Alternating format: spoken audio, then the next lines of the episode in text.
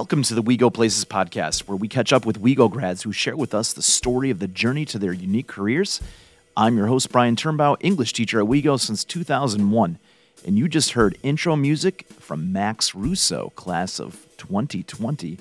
Today I'm excited to talk with class of 2013's resident physician at Monroe Carell Jr. Vanderbilt Children's Hospital, Dr. Lindsay Pedraza, formerly Lindsay Zaya.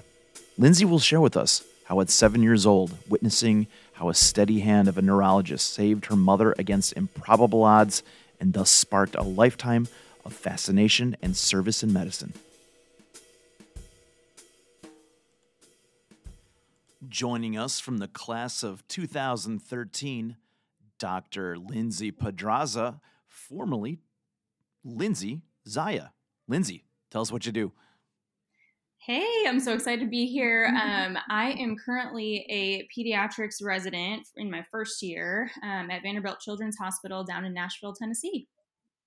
So, Lindsay, how did you begin your curiosity with medicine? Was this something that began at WeGo, or did it, was it something that kind of you began uh, leaning towards once you started uh, college? That's a good question. Um, I've actually known that I wanted to be a doctor since I was seven. Um, my mom, when I was in first grade, had a brain aneurysm, and it was kind of like a freak accident. My mom always had migraines. Um, she was just a very headache person, but there was one day where she came home with the worst headache of her life. Um, ended up going to the hospital where they gave her a 96% chance of dying. Um, but they put her in a helicopter and they sent her to Loyola's hospital and the doctors there saved her life and it was kind of deemed like a medical miracle that she survived that and has had no side effects and is living a normal healthy life to this day. And so at that young age i you know i was only seven but i remember just being fascinated by um, not only the medicine itself how we could be given such crazy statistics of my mom not making it and her actually making it but I just remember her uh, neurosurgeon that she had um, was so hopeful and was such a fearless leader in guiding my family through the process um, during such a scary time. And I just remember looking up to him thinking, how cool that this man is not only so smart and so skilled in what he does, but he also has that humanistic side um, that helped my family emotionally get through such a difficult scary, scary time. Um, and so he is somebody that I continue to look up to. I actually got to do a shadowing program at that hospital um, when I was in college over the summer, and I got to shadow him and actually watched him coil an aneurysm just like he did for my mom. So that like was full circle. Um, and since then, I really just never lost my interest in medicine. That must have been incredibly special to shadow the man who was instrumental in turning that 96% in uh, around and finding that 4% survival. How and what an incredible um, moment to have been uh, how how many weeks was your shadowing of this particular doctor? So for him i actually wasn't even scheduled to shadow him. It was kind of like a rotational experience and it was so strange. One day i was in his same um, unit shadowing somebody else. And he was actually a doctor at Loyola, and this shadowing experience was at Central DuPage Hospital in Winfield. And he actually went from Loyola to CDH and was now working there. And someone, I had told my story to the administrators who ran this program, and they almost like a surprise said, Hey, he's actually working this day. Do you, you be interested in shadowing him? And so I met him for, you know, I guess the second time because I already had met him once when I was much, much younger. But it was awesome because a bunch of his nurses from Loyola actually followed him to CDH as well. And they remembered my mom and our family story. And so um, it was definitely a pivotal experience. And to see how far I had come and to be in that moment with him, watching him, you know, save someone else's life was just remarkable. So I was very thankful for that experience. So when when you when you went to Loyola, what was some of your um, pre med work like? Uh, what were some of those classes uh, like when you started? Yeah, well, Loyola is um, a very strong pre med school. A lot of kids uh, go to Loyola for the pre med program, and it was intense. Um, I was a biology major, and so I think everybody has the idea in their mind that when you're a pre med, you take all the same classes. And that's true uh, for the most part. We all want to take our core science classes like biology, chemistry, um, organic chemistry, especially, but you can really be any major. Um, that you want and still be pre med. So I had friends who were literature majors. I had friends who were journalism majors, and they still were considered pre med. So the classes that I took, being a biology major, um, were more geared towards the heavy sciences. So everyone takes like biology, chemistry 101, organic chemistry, but I felt like my um, third and fourth years were the more formative aspects of my college career and really were geared more towards a career in medicine. I think the best class I ever took was immunology. And that class was super intense. It was known to be one of the hardest courses you could take, um, and it was one of the one of the classes I think that really taught me how to be a student. And I had been through, you know, organic chemistry, which is known to be one of the hardest as well, and it weeds a lot of people out. But immunology was like, wow, this is actually so cool. This is gonna, you know, pertain to my career in the future. It's gonna help me treat patients but it also taught me to learn for the sake of gaining more knowledge instead of learning to get through a test. Um, and so that really piqued my interest in immunology and um, different immunodeficiencies that I see in my patients. And I still carry forward a lot of that knowledge that I had in that class um, to my career today. It's pretty awesome. Do you remember what in particular it was within immunology that kind of created that spark that that because you said it was like sometimes you learn because you have to learn to just satisfy that particular requisite grade but this it seemed like there was something in that that really created that intrinsic intellectual curiosity in immunology. Do you remember what it was that kind of made the switch? Yeah, I think for me, immunology was more, instead of memorizing facts, it felt like a puzzle and I had to understand how each cell worked in order to understand the bigger picture and understand a disease process. And so if I knew what a cell where a cell came from and where it was produced in the body and what for example, cytokines it produced and what response that has on the body. If I knew those details, it helped me understand an entire disease and what a person with that disease might present like. And so I felt like for me, it was the first time that I could really see my basic science knowledge pertaining to a real life clinical scenario. And that's when I started to put those pieces together to say, hey, this knowledge that I'm gaining now will actually help me treat a human being one day. And I thought that was pretty cool. that is, it's so interesting. I've, I've, I've come across that metaphor so many times with these interviews with, uh, with alumni that there's such a satisfaction when they see what they do as a puzzle to be solved and they understand once they are, are, able to see how the grooves of the pieces fit together there's such an incredible satisfaction. I, I, I just i love love when that happens when you hear that uh, that metaphor show up over and over again.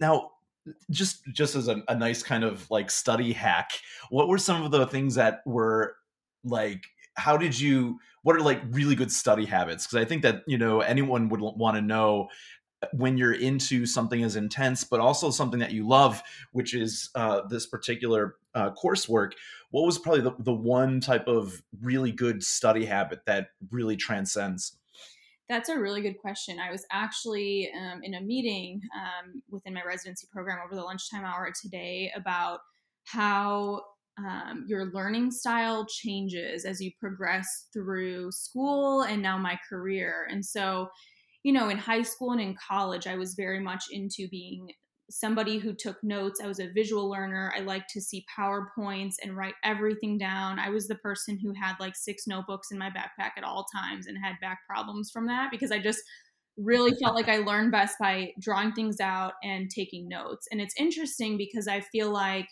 um, that is what made me be successful in my college studies. But as I progressed into medical school, I felt like my study habits definitely changed because it's such a greater volume of material in such a shorter period of time that you're expected to digest and understand and be able to apply and regurgitate on a test. You know, we had tests all the time, quizzes all the time in medical school. Um, and so it's I, I also took notes but i feel like i became more of an auditory learner and hearing things. I started actually listening to podcasts to study um, and there's a lot of great ones out there for board prep um, in medical school but i do think it's interesting kind of how your your learning style and study style changes. And now as a resident now i'm a doctor i don't have time to sit down and read and take notes because there's just so many patients to see there's so much to do and you're working a 15 16 hour day six days a week um, and so there's no time or energy to do that. And so now my learning style is really learning on the job hands on doing things learning from my patients talking through cases um, and that's a point that i didn't think that i'd ever get to be able to get to to learn effectively but here i am learning on the job which is totally different than kind of how i was back in high school or college. One more follow-up question to that. Your confidence in your memory has to be so consistent like how do you know that like yeah i got this. Like when when do you know that it, it, really has become for lack of a better word muscle memory of how your actual memory works when it comes to knowing various different terminology and the connections between all of these incredible systems that are converging when you have to kind of understand the problem at hand? How, what when do you get that confidence in your memory to be able to use that and apply it in a in a scenario yeah, that's that's another good question. I think that's something that takes practice and takes time. I feel like when I took tests in college, high school, medical school, repetition was key. Um, doing flashcards, I was a big. I did flashcards on my computer. Repetition, repetition, repetition was huge in solidifying my knowledge. But now I've found in clinical practice that the volume, which in a sense is also repetition. The more patients I see with one disease, um, the more times I run into the same problem. Like when a patient with bronchiolitis may or may not need oxygen, it's a it's a huge call that can really dictate plan of care and length of hospital stay. And so um, we saw a huge surge of bronchiolitis um, over the summer. Actually, right when I started, I started on July first. Um, and so seeing that peak, you know, same thing with COVID, seeing all these patients who come in over and over, um, it is like muscle memory, but I think repetition really is the most important driver of that. You can read a book or you can read an article once, um, but seeing the same thing over and over, I think, has helped me solidify concepts and um, plan of care and management and just kind of overall pathology and details about that. So, yeah, repetition is definitely key. Lindsay, you said that there was some really kind of formative years towards the latter end of your time at Loyola, but you were also did some volunteer work where I, I believe it took you out of the country. I was wondering how that also kind of really kind of kept the gears going towards your career in medicine. Yeah, so anybody who knows me knows that I'm a huge homebody. I'm not very adventurous. I'm somebody who um, likes to go home and uh, visit my parents a lot even if I, you know, I've lived out of state now for many years, but I'm definitely a homebody type. And so um, one of my good friends who was two years older in college said, Hey, I'm leading this global brigade to Nicaragua. You should come. And I was like, Nicaragua, me, like, you got the wrong person. But she's like, it's going to be so fun. It's a medical brigade. We're going to go, we're going to bring supplies, we're going to open up a clinic and work there for two weeks. And so for whatever reason i it just stuck with me and i felt this like nagging voice in the back of my head like this is your chance. You need to step out of your comfort zone and do something different. Um, and i'd been out of the country with my parents. We'd gone to europe. I've been to mexico. But this would be me by myself in a third world country.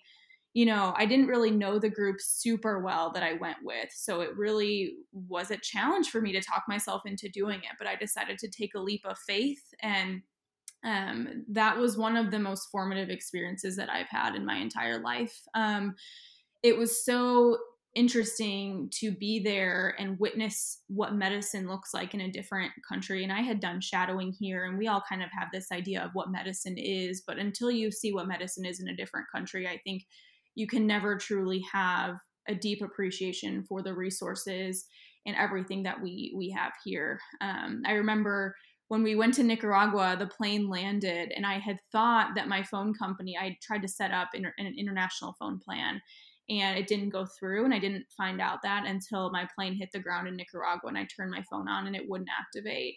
So I was really off the grid. I had no way to talk to my parents really for two weeks unless I borrowed somebody else's phone. But you know, looking back, it was so cool to be disconnected and just really get my hands dirty and talk with these people in this mountain village um, about you know what their day-to-day life looks like. And we at the end of our trip um, sat down with all the people on our trip who of course i got super close with and then the leader of our brigade who was somebody from nicaragua who was our sponsor. And you know i just remember she had said you know, you have the unique opportunity to do whatever you want with your lives. Like most of you want to be doctors or nurses or dentists or something in the healthcare field. And these people, you know, this they could dream about that, but it might never, the chances are it would never happen for them. And so uh, she said, Your greatest stress in life, which of course, you know, was being a pre med and passing tests and exams and all the things,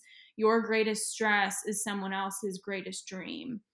And that really put things into perspective for me. Yeah. I thought that was so remarkable because, you know, when you're pre med, you're worried about the MCAT and you're worried about interviewing for med school. Am I going to get in? Because it's hard to get in. But hearing her say that was like, wow, you know, how lucky am I that my greatest stress is taking a test to get into medical school? That's pretty cool.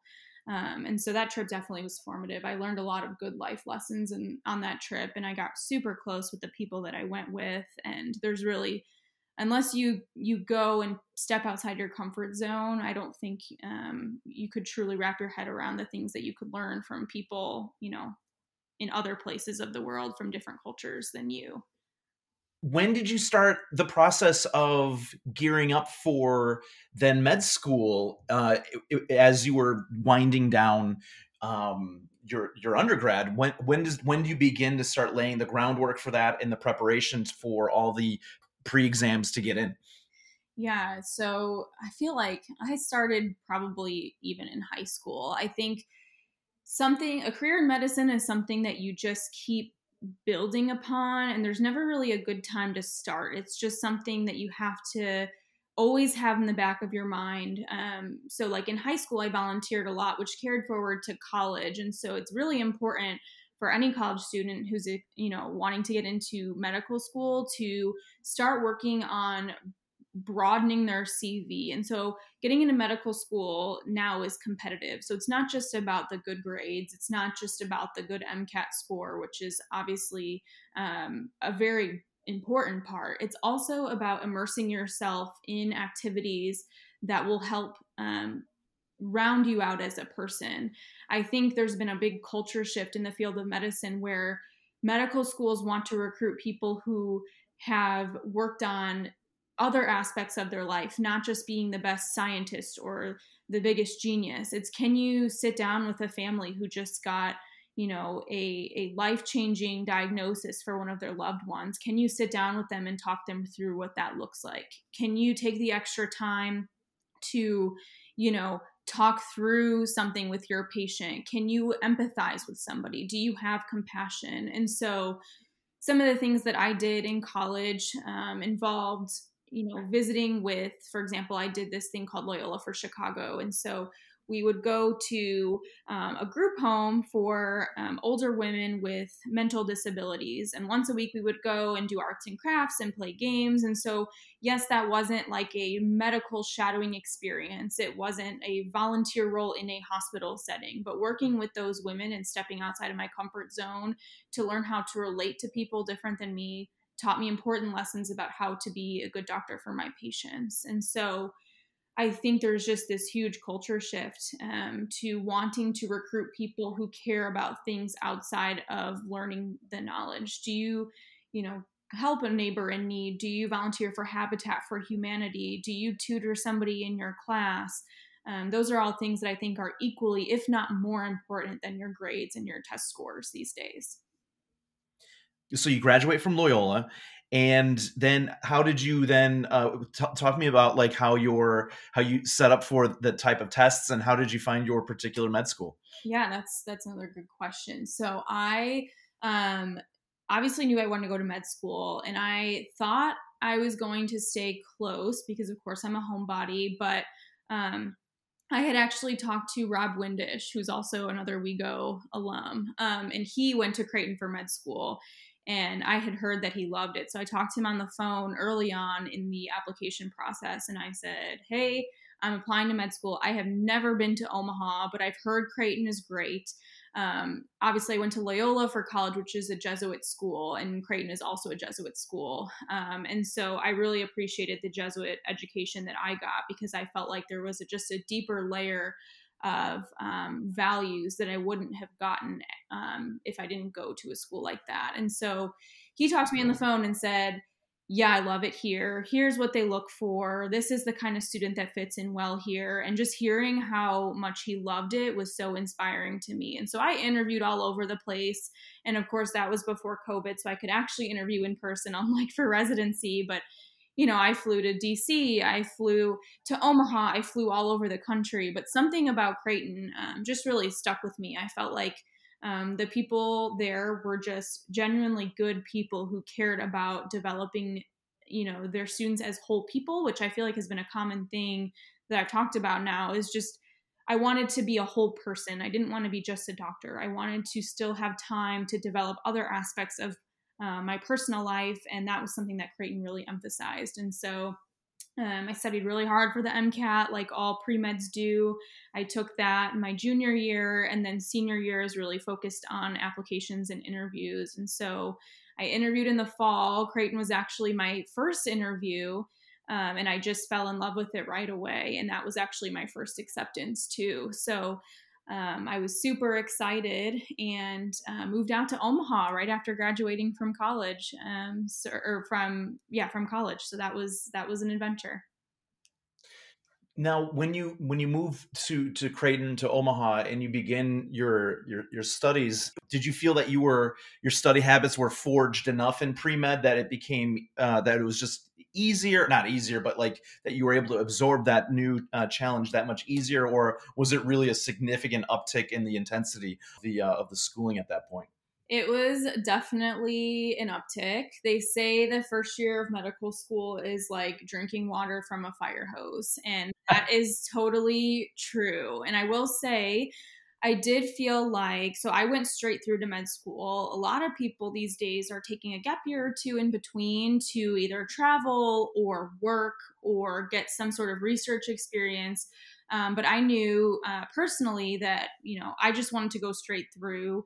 I knew that if I took a break, it'd be very hard for me to learn how to study and go back to being a student. And so I went straight through, and I think that helped um, because I know that some other people said it was so hard after being in the corporate world or whatever else that they did. It was so hard to kind of readjust and learn how to sit down and, and study again. I will say that that immunology class really helped me in terms of um, digesting a large volume of material. And that's when I actually started recording the lectures. I would record, um, do voice recordings on my phone um, during immunology class because he would just talk so fast and there was so much material that I couldn't even write fast enough. And so that's something that transitioned well into medical school. At least at Creighton, what they do is they record the lectures. And so I would actually watch the lectures back on like two times speed a couple of times while I was working out or cooking dinner. And so that's where I kind of transition from being you know primarily visual kinesthetic learner to auditory learner um, but it's definitely i think no matter what kind of preparation you have prior to med school it's definitely a totally different world and you just you have to adjust and then there's also not only the lecture portion but at least at our school we had um, our anatomy lab so with cadavers the first year as well and so that's a lot of hands-on skills that you've obviously never had before um, and so it is it's a lot of learning it's a big big adjustment for anybody i think just want to go back to one more thing about your study habits. It's like just did you did you intuit your migration from the visual learning to uh, to auditory, or, or was that something you just kind of like, oh, or or was it by suggestion? Someone said you really need to think about your study habits. Maybe you need to try it that way. I'm just curious to know how you made that kind of migration over to this to this other um, style of maybe absorbing all the content. Yeah, I think it just happened naturally. I think hmm. what's challenging about medical school is that you sit there, you know, full time, you know, eight to four in lectures all day. And so, you know, that's a lot to write down. Um, and so I found that if I was writing everything down, I was writing it, but I wasn't learning it and there wasn't enough time for me to go back over the whole day 8 hours of lecture after I got home to like process it on paper. And so and I also found like found that I had no time to work out to cook dinner to do other things if I was constantly writing. And so I started while I was working out I started listening to the lectures or when I'm cooking I started listening to the lectures and I found that it actually stuck better with me for whatever reason. And so I stuck with that going forward. Instead of writing things down, I really just repeated things. I talked through things. I listened to it again. You know, if I felt like I needed to draw out some sort of process or diagram or something, I would do that. Um, but it wasn't so much about writing down everything on the slides anymore. It was more about um, processing that auditory information. And that's something that even now, um, I feel like I'm better when some somebody explains something to me, or if I listen back, listen to one of our lectures that we have now, even in residency. If I listen to it back again, I, I pick up on things that I didn't pick up on the first time, um, and and yeah, I think it was just kind of a natural process for me how did you begin to gravitate towards pediatrics? Where uh, i mean uh, so you have a a spectrum of, of options or when how, and how did you then begin to find your particular specialty? Yeah so everyone does you know the same core um, rotations and core classes in medical school. And then fourth year of med school is really where you get to um, choose your own rotation schedule and kind of gear it more towards your interest and what you want to do. The tough part is that in medical school, by fourth year, you're already applying to residency. And so it makes it difficult for somebody who is super undecided because by the time you really get to choose to do the things that you want to do, it's it's kind of too late, unfortunately. Um, I was lucky enough in that um, I had a volunteer role at Lurie Children's Hospital in downtown Chicago in college. And I was super undecided about where in medicine I wanted to be. I thought maybe neurosurgery or interventional radiology because of what my mom had gone through.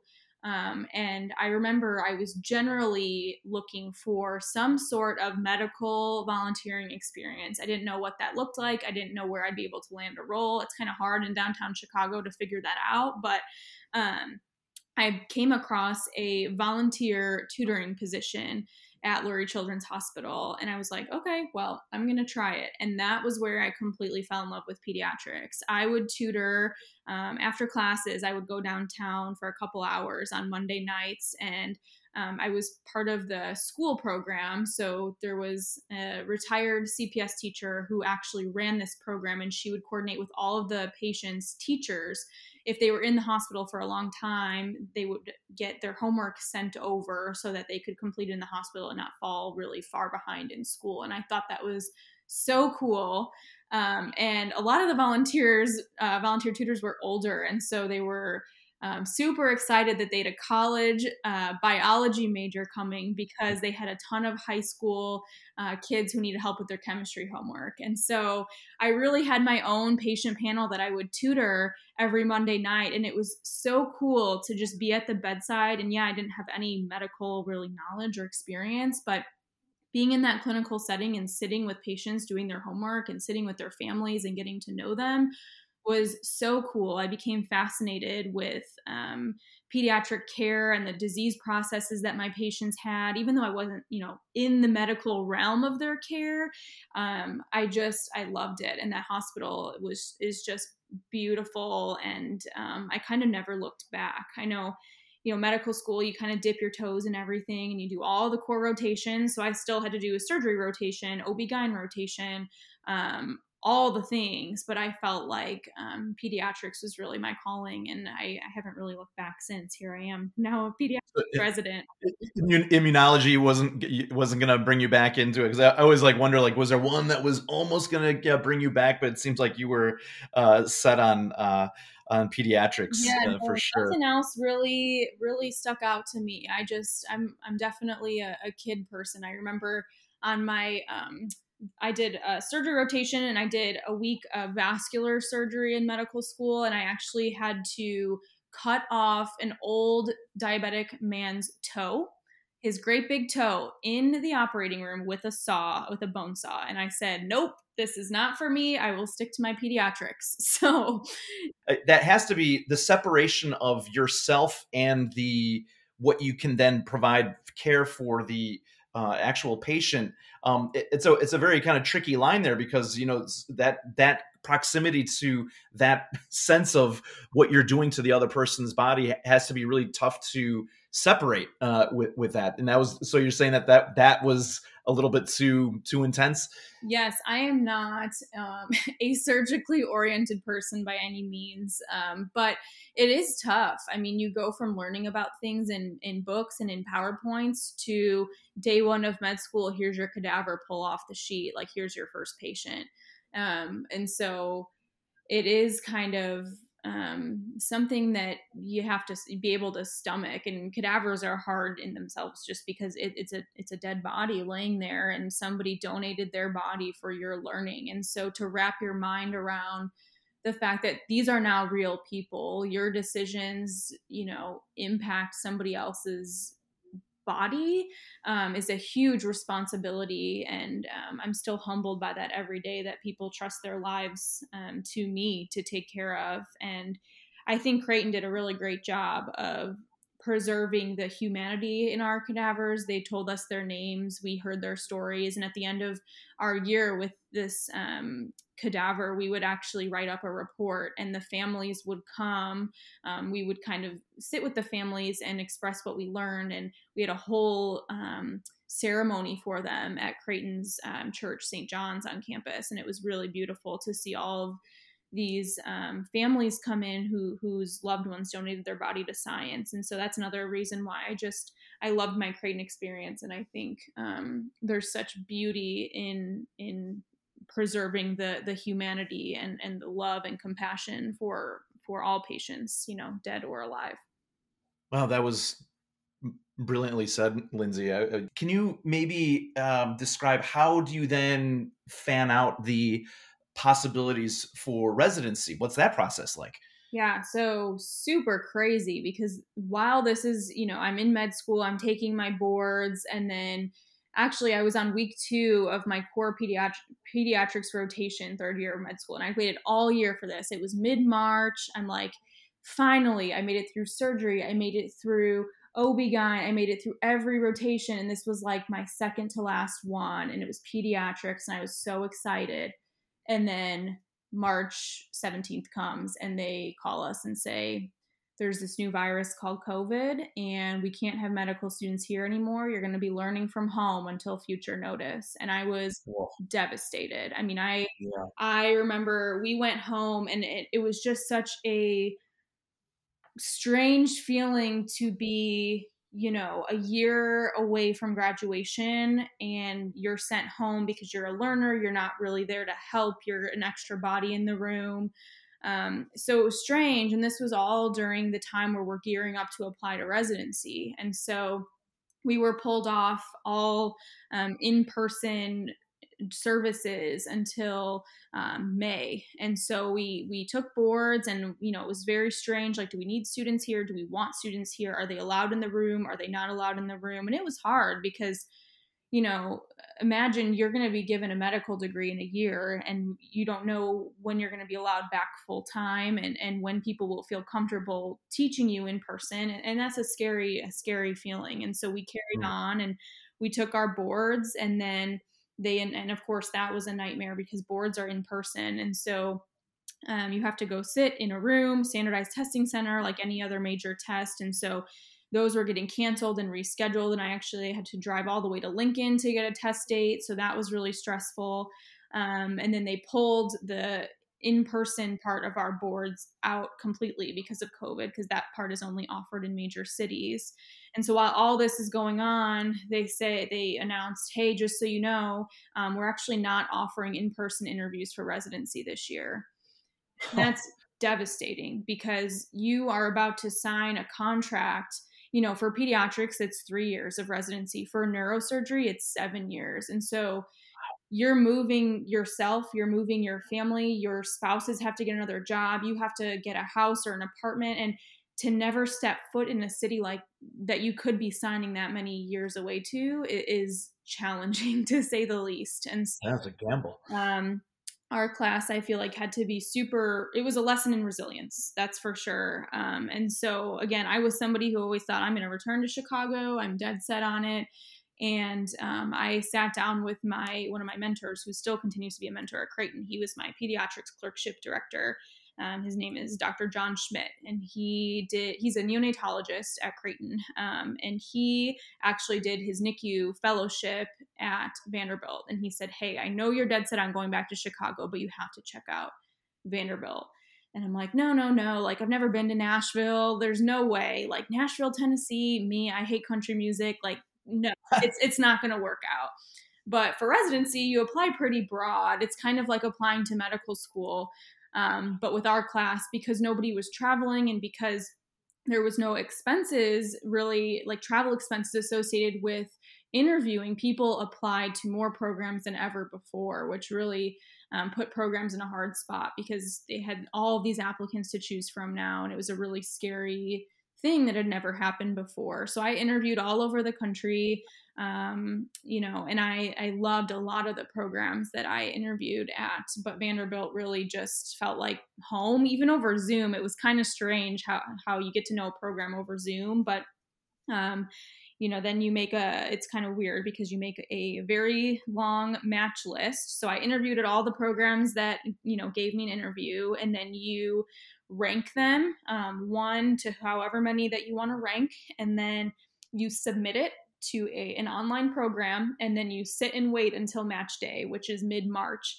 So the programs uh, rank all the applicants that they interviewed, one through however many, and then it runs through an algorithm. In mid March, we have match day across the whole country and usually it's in person and you open an envelope with everybody but of course everything was on zoom which was actually really fun because i got to be with all of my family members um, so oh, yeah. the, the envelope uh, or i got the email i got an email um, and we all were gathering on Zoom. And so they called up my name, and I got to open my email and announce that I had matched at my number one choice, which was Vanderbilt. Um, Fantastic. yeah, it's a really cool. Wow. It's stressful, but it's it's a really cool experience that I feel like you don't get outside of medicine. So tell me about the um, the hospital that you're at now. You said you've been there since July of, of this year, and um, what's what what have been some of the uh, challenges, and what have been some of the things that you think that you've really kind of begin to really find your your your footing and really begin to kind of uh, hone your craft as a as a physician. Yeah, so July first is the first day for all um, intern doctors, and so it's known to be a very kind of scary day because that's when all of these you know fourth year medical students are on on the wards and and they are holding the pagers and doing all the things, and so. Um, I ended up starting on the wards, which um, is one of the more, I guess, intimidating rotations that you do as a resident because you're um, it's a it's a resident run service and you have an attending but the volumes were were high and you're, you're holding the pager and getting buzzed you know every five minutes and so I really felt like I hit the ground running. Um, I came into residency not knowing exactly what I wanted to do within pediatrics. Um, and so far, now it's February, and I've done three blocks of wards, which is hospital medicine, which is general pediatrics, but in the inpatient setting. So um, if a kid is sick enough to get admitted to the hospital, um, we are the doctors that take care of them on a, on a general service. Um, I love hospital medicine. I think that's probably what I'll end up doing with my career um, with a focus probably in medical education and that's kind of a big umbrella but um, i've always been interested in teaching and um, i have a very particular interest in medical student education. Um, i was the first person in my family to go into medicine and so i felt like it was really difficult to kind of find my way in medicine and know you know what to do to get to that point, um, and to, and to be successful um, because it's hard if you don't have somebody guiding you. And so I, I'm very passionate about mentorship and medical student education to not only you know get people excited about medicine and their career and residency and pediatrics specifically, but um, I, am really I'm interested in taking kind of my career in that direction, which is really um, it goes hand in hand with hospital medicine because that's where you have all the medical students rotating through on their clerkships. So um, I, have loved my hospital is phenomenal. The the greatest challenges I think um, have been just the volumes that we're seeing in this pandemic. Um, you know, when I started in July, we were having a huge surge of bronchiolitis, which is typically a winter virus, but we were seeing kids getting super sick, um, coming into the hospital to be admitted, and sometimes even in the ICU. And so to be a brand new intern, you know, just learning how to order Tylenol on the computer to having these kids who are super sick, you know, they're under your care and and it's it's your patient. So it was definitely a steep learning curve, but I think it's been phenomenal you know, just the leadership that I work under. My co residents are awesome. I mean, they recruited an awesome class virtually, which I think is pretty impressive. Um, so I have a great group of friends, and Nashville itself is awesome. I'm loving it here. I think I want to stay here forever. So I feel very lucky. There have been challenges. You know, I work 80 hours a week most weeks, six days a week. Um, but I I love my job every single day. You always hear about how intense residency is. You're, you're saying that 80 hours a week. How do they, how, is there anything that you, you feel that has been something that has been um, helpful in terms of finding balance kind of a self-care uh, where you're able to um, you know be able to absorb the intensity uh, of these 80 hour weeks yeah, I think uh, I'm a social person. So the best thing has been um, the people of my program and the time that we spend both inside of work and outside of work. Um, you know, it's, I think it's different when you're a resident because you spend most of your time at the hospital. You know, when I'm working 15, 16 hour days, I spend more time with my coworkers than I do my own husband. And so that can be challenging, especially when you know, most days that I have off, like today's a Monday, I have a Monday off. My husband's at work. I haven't had a weekend off or weekend day off in months. Um, so there's a lot of things that can drain you, but I think finding little things to fill your cup, like having really good friends at work that you sit and eat lunch with, or you know the days that I do have off, doing something really fun. Um, I'm really into music, and so you know last time I was off, we went to the listening room, my husband and I, and uh, got to listen to some cool singer songwriters. So I've learned to enjoy, I think, the little things um, because I have less free time. But it, it, does. When you have less time, you enjoy little things like picking up a book, you know, to read on your day off or just having time to sit um, with your loved ones and have a good conversation. So I think it's it's definitely been challenging, but I have been able to find uh, ways to fill my cup when I don't have that much time to spare you know we started this conversation and you you know your journey was sparked by you know this doctor that was able to uh, provide the type of confidence in your family. How have you been able to um, kind of use that type of um, strength and calm and really you know bedside manner that you hear so much that uh, doctors need to have. How much of that has kind of made its way into your practice so far?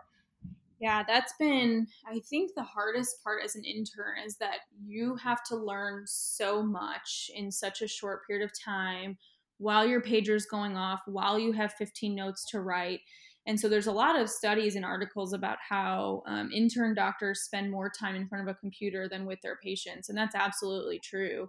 Um, you're the person that's really the front line. So you're pre rounding. You know, my typical day means, you know, getting to work at six. I get the sign, 6 a.m., I get the sign out from the overnight resident. And then I have to go see all of my patients before rounds. We have conference in the morning. So we have like a lecture for residents. And then you know, after conference, you're expected to be able to round, know every detail in all of your patients. And when you have high volumes, that's that's tough. And so it's easy to get kind of lost in the numbers and lost in the science and knowing all the diseases. And um, it can be definitely challenging. I think uh, last month I had, I consider like a breakthrough month where I felt like my third time around on the wards, I finally felt like a doctor. We had one we we had a really difficult patient um, on our team who had had a three month long hospitalization and had been in and out of the ICU several times, and she has a lot of different complex disease processes going on. And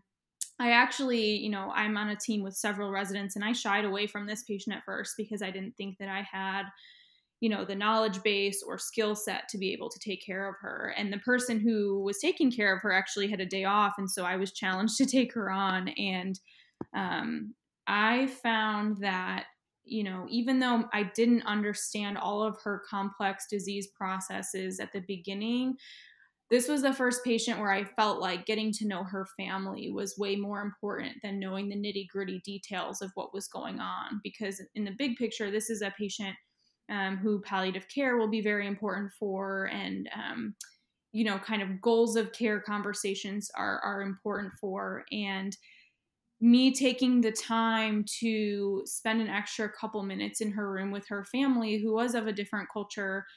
Um, I think helped build that therapeutic relationship, and that family had notoriously been known to be one of the most challenging families to work with in the whole hospital. They um, just they they know what they feel is best for their daughter and sometimes that would conflict with what the team felt was best for their daughter. And um, there were times you know i'm not i'm not a crier by any means but there was one morning where we just felt lost. We didn't know what the next best step was for our patient and, and the parents were growing frustrated because of course after three months of kind of tinkering around with things and seeing her get sicker um, it was frustrating and it was heartbreaking. And um, that morning, the mom expressed her frustrations to me and actually wanted to take her child out of the hospital and leave and go to a different hospital. And I just, she was tearful and I just broke down too because you know, it's one thing to come in and I'm the doctor and I'm going to have the answers, but when you don't have those answers and you have this this sick patient and her parents who this is all, you know, this is all they have, this is their whole world is their daughter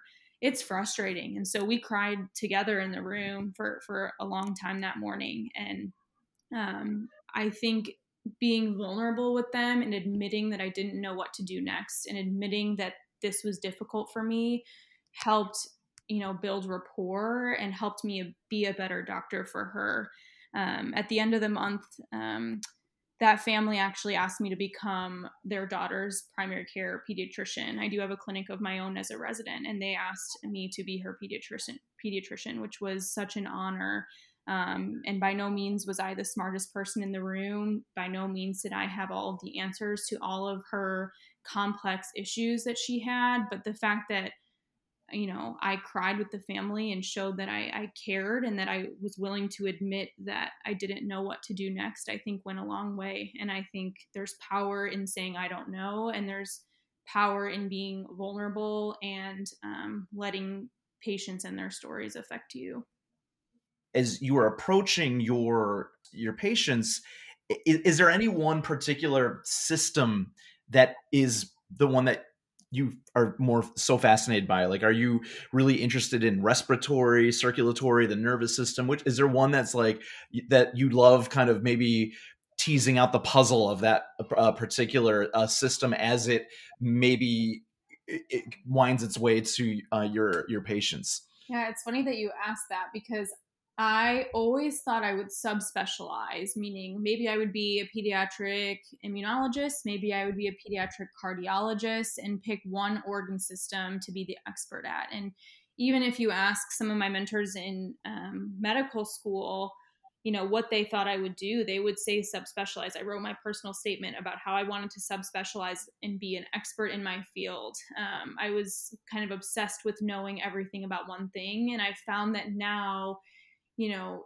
in in the hospital on my rotations i am obsessed with a lot of different things and a lot of different organ systems and so i think that's why i'm drawn to a career as a hospitalist because I don't have to give up any other organ systems. I see a lot of variety on my hospital medicine months. Um, I can have a patient with pneumonia. I can have a patient with viral gastro- gastroenteritis and dehydration. I can have a kiddo with preseptal cellulitis and their eye is swollen. I can have, you know, a really bad rash that we don't know the etiology of. And so I think having that variety, not only in disease processes, but ages, because of course we see different diseases in different age groups too, really to me is the biggest, the the biggest puzzle um, because there's such a variety and so many different things that could be going on. And so um, we'll see. But I think I have a hard time giving up any other organ system. So I think I might be a generalist. We'll see. Is there a? I have to ask as, a, as an English teacher, like, what's your favorite like metaphor that explains sometimes the body to you, where like how you see the body behaves like a or in the way of something? Hmm. That's a good question. I would say a machine. Um, there are so many parts to a machine, and I find it fascinating that if one part doesn't work, um, it affects so many different parts that the whole machine can't operate. And so, um, you know, to give an example that I feel like a lot of people don't think of, um, is kind of from a mental health standpoint, which we also see on our teams, on our hospital medicine teams. Um, if the, you know, the brain, speaking generally, if that's not working, what other organ systems can be affected? And so we see, you know, if somebody feels depressed and, and they have, um, you know, feeling they have symptoms of depression or they have something that prevents them from being active how does that affect their weight which how does that affect their blood pressure and how does that affect their lipid levels? And so i think seeing how each system can go together so well um, is fascinating but also it's fascinating how when one piece of the machine is is broken or malfunctioning how that actually does affect the rest of the machine as well um, it, it's it's definitely a puzzle, and it's it's I didn't appreciate how interconnected all the systems were until I started meeting a lot of my my patients and working with them. I, I, I always like asking that that question about like you know how how how do you see this incredibly complex system uh, and and how it all works together? It's just it's so neat.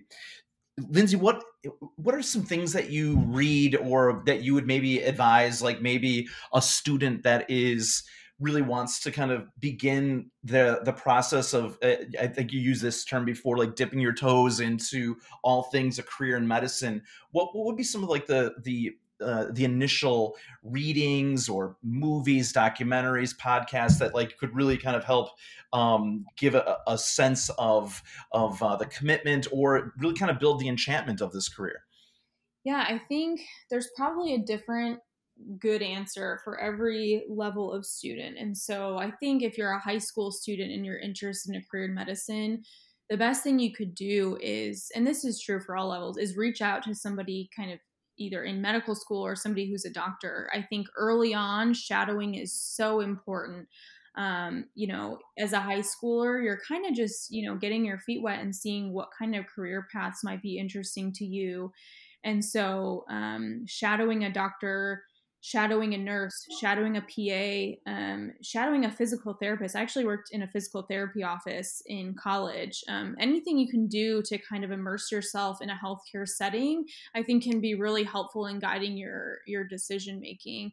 I also read a lot of um, books written by resident doctors, written by practicing attending doctors when I was in high school and in college to kind of read more about what their experience was like. And a lot of them are, are difficult to read because they're, I don't want to say discouraging, but they're, you know, they try to give an accurate depiction of some of the really hard things you see and kind of what it's like to be a doctor who gives up a lot of things in your personal life to do this career. And so I think reading is important, but you have to um, take it with a grain of salt sometimes because a lot of it focuses on the negatives. Um, shadowing i think is key and that continues on in college. But the more you can network and kind of talk with people who are in it and doing it and ask what their experience is like and what day-to-day life looks like as a medical student or as a doctor i think i think that's the most um, important thing you can do. And i know